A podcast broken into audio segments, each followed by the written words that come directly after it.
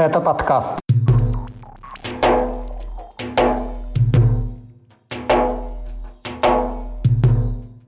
Кадыровцы и убийства мирных жителей под Киевом. Новые данные о погибших в Украине военных с Кавказа.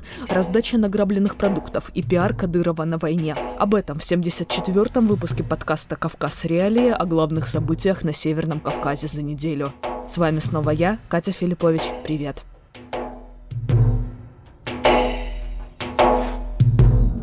Украинские власти назвали кадыровцев причастными к массовым убийствам мирных жителей в городах Буча, Гастомель и Ирпень. В частности, в списке из 13 российских подразделений, которые опубликовал советник руководителя Офиса президента Украины, фигурирует 141-й специальный моторизированный полк имени Ахмата Кадырова. В городе Буча, к северо-западу от Киева, который более месяца занимали российские военные, были убиты сотни мирных жителей. Убитые одеты в гражданскую одежду, фото и видео братских могил и лежащих на обочинах трупах со связанными руками опубликовали все мировые СМИ.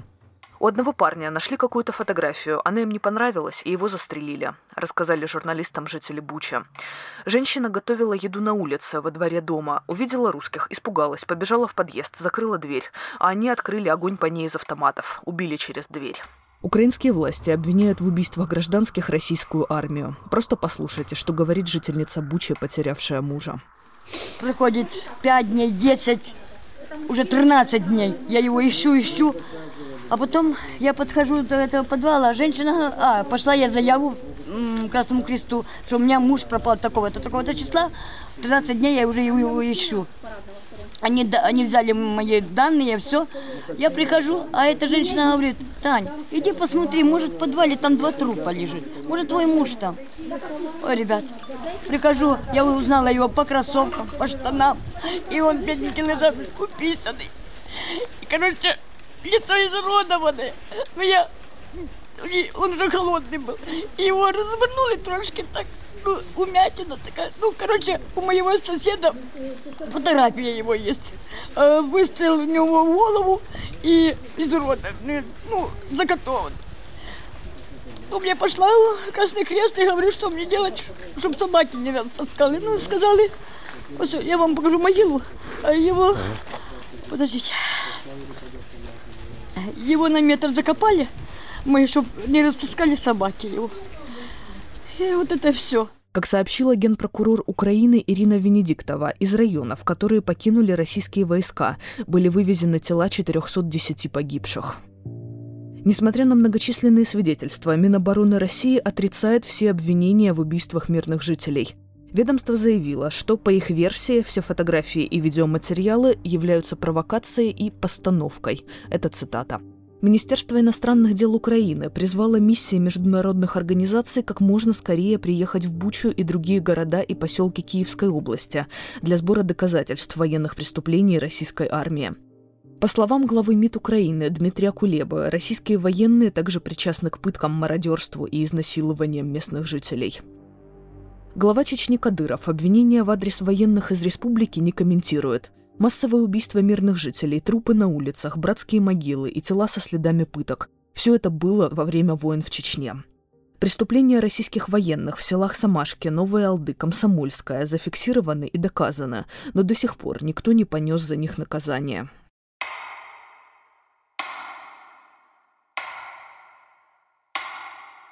На этой неделе стало известно о еще одном подозреваемом в политически мотивированном убийстве кадыровца, который на стороне российской армии участвует в нападении на территорию Украины. В сети появилась видеозапись с Усманом Мамадеевым. Его считают предполагаемым убийцей чеченского блогера Имрана Алиева, известного под псевдонимом Мансур Старый.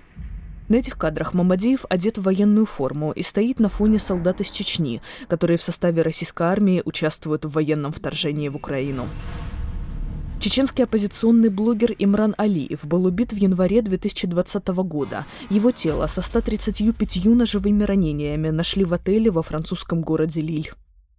Как писали СМИ, в этом убийстве полиция подозревает человека из окружения главы Чечни Кадырова. Тумсо Абдурахманов со ссылкой на собственные источники называл имя предполагаемого киллера. По данным блогера, им был Усман Мамадиев. Как заявил Абдурахманов, после убийства Мамадиев смог покинуть Европу и вернуться в Чечню. В рядах солдат из Чечни в войне участвовал еще один подозреваемый в резонансном убийстве.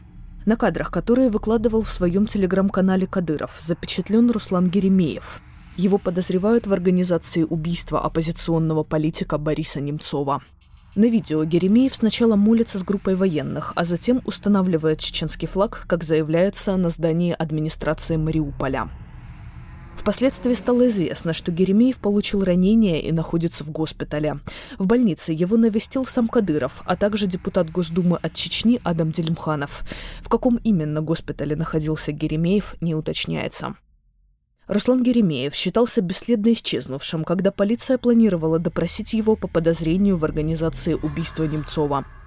Следствие не смогло его найти, поскольку по официальной версии дверь дома по месту регистрации Геремеева в Чечне никто не открыл. В Украине кадыровцы известны жестокостью и аморальным поведением, заявлял в интервью «Кавказ Реалии» офицер штаба ультраправой добровольческой группы украинского полка «Азов». По его словам, кадыровцы заняты лишь тем, что запугивают местных жителей и снимают видео. Мобилизованные Кадыровым чеченцы войны не хотят, поэтому либо попадают в плен, либо гибнут, рассказал собеседник из Азова. О сотнях погибших среди воюющих в рядах российской армии чеченцах ранее заявляла Служба безопасности Украины. Теперь читать наши новости стало намного удобнее. Загрузите приложение «Кавказ Реалии» на свой смартфон или планшет. Вы узнаете о главных событиях на Северном Кавказе и юге России, даже если наш сайт заблокируют. Ссылки на приложение вы найдете в описании к этому выпуску подкаста. На войне в Украине убито не менее 60 уроженцев Чечни. Власти республики официально признают смерть только двух силовиков, участвовавших во вторжении на территорию соседней страны в составе российской армии. По данным источника «Кавказ Реалии» в силовом ведомстве Северокавказского федерального округа, не все из погибших имели отношение к правоохранительным структурам. Больше половины из 60 человек были так называемыми «добровольцами». На момент выхода этого выпуска подкаста редакции «Кавказ Реалии» известно о прошедших в Чечне похоронах, убитых в Украине 18 военных.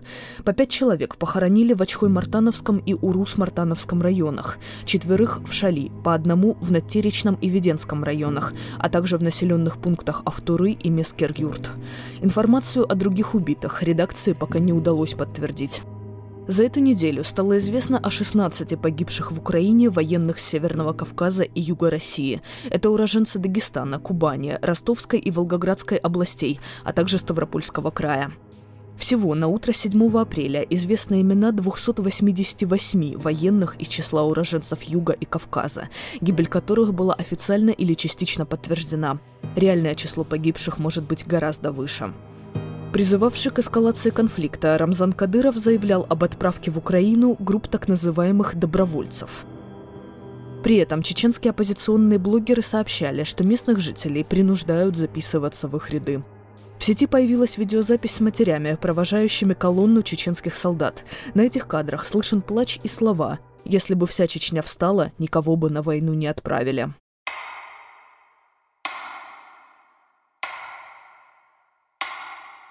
Рамзан Кадыров несколько раз в день публикует видеоролики с отправленными в Чечню военными из республики. Правозащитники и политологи указывали, что таким образом глава российского региона показывают свою преданность президенту России Владимиру Путину, по приказу которого началась эта война. На одном из таких роликов была запечатлена раздача кадыровцами якобы гуманитарной помощи.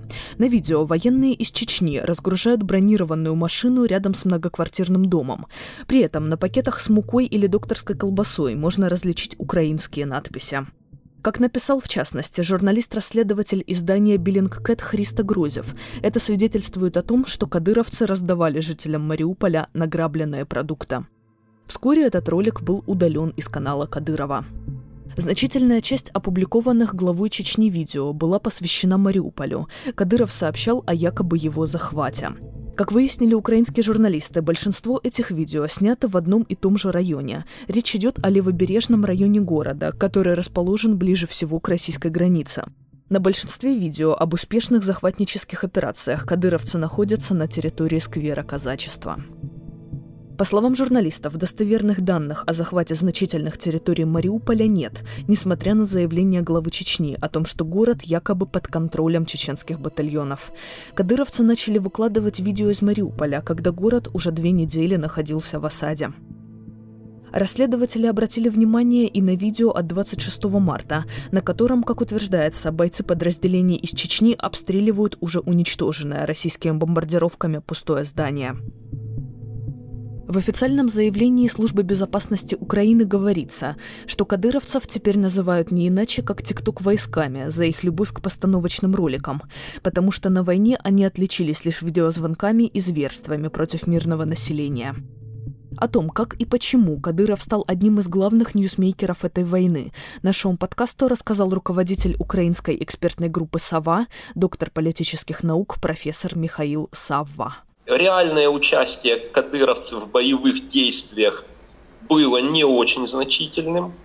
Э, скорее они выполняют роль такого пиар-компонента. Причем, ну, по моим предположениям, кадыровцами первоначально пытались напугать украинцев. Но этот план абсолютно не сработал, потому что, ну, собственно говоря, о них мало кто здесь знает, у них нет никакого устрашающего имиджа, и их здесь убивали точно так же, как любых других. После этого пиар был сориентирован главным образом на э, российского потребителя.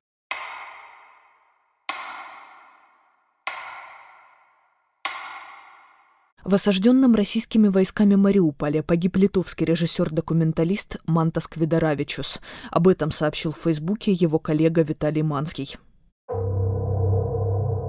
Квидоравичус – автор документального фильма «Барзах» о кадыровской Чечне. Эту ленту он снимал тайно. Правозащитница Варвара Пархоменко в своем посте в Фейсбуке отметила, что познакомилась с Кведоравичусом в Грозном 15 лет назад. Он снимал тогда про насильственное исчезновение, был невероятно смелый, живой и веселый, написала правозащитница. По словам председателя Совета правозащитного центра «Мемориал» Александра Черкасова, Квидоравичус был человеком безумного бесстрашия и тихого достоинства, умевшим улыбаться в аду. В автомобиль, в котором ехал Квидоравичус, попала ракета. Его госпитализировали, но спасти так и не смогли. Один из последних фильмов Квидоравичуса, «Мариуполис», рассказывал о городе, за который сейчас идут ожесточенные бои. Это была лента о прифронтовой жизни, в которой почти не было политики. В картину была включена лишь сцена празднования 9 мая, когда на главной площади Мариуполя спорили сторонники России с георгиевскими ленточками и те, кто вышел туда с украинским символом победы – красным маком. Это были главные новости Северного Кавказа за неделю. Скачивайте приложение «Кавказ Реалии», чтобы читать наш сайт в условиях военной цензуры в России.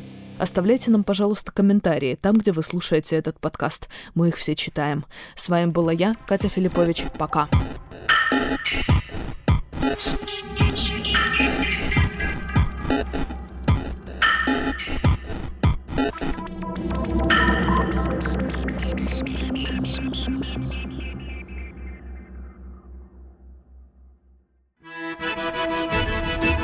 Салам алейкум! Здравствуйте! У микрофона Майрбек Вачигаев, и я представляю вашему вниманию подкаст «Хроника Кавказа». Вместе с моими гостями, учеными и политиками я обсуждаю драматические периоды в развитии региона и интересные факты, связанные с Северным Кавказом. Слушайте подкаст «Хроника Кавказа» с Вачигаевым на любой удобной для вас аудиоплощадке.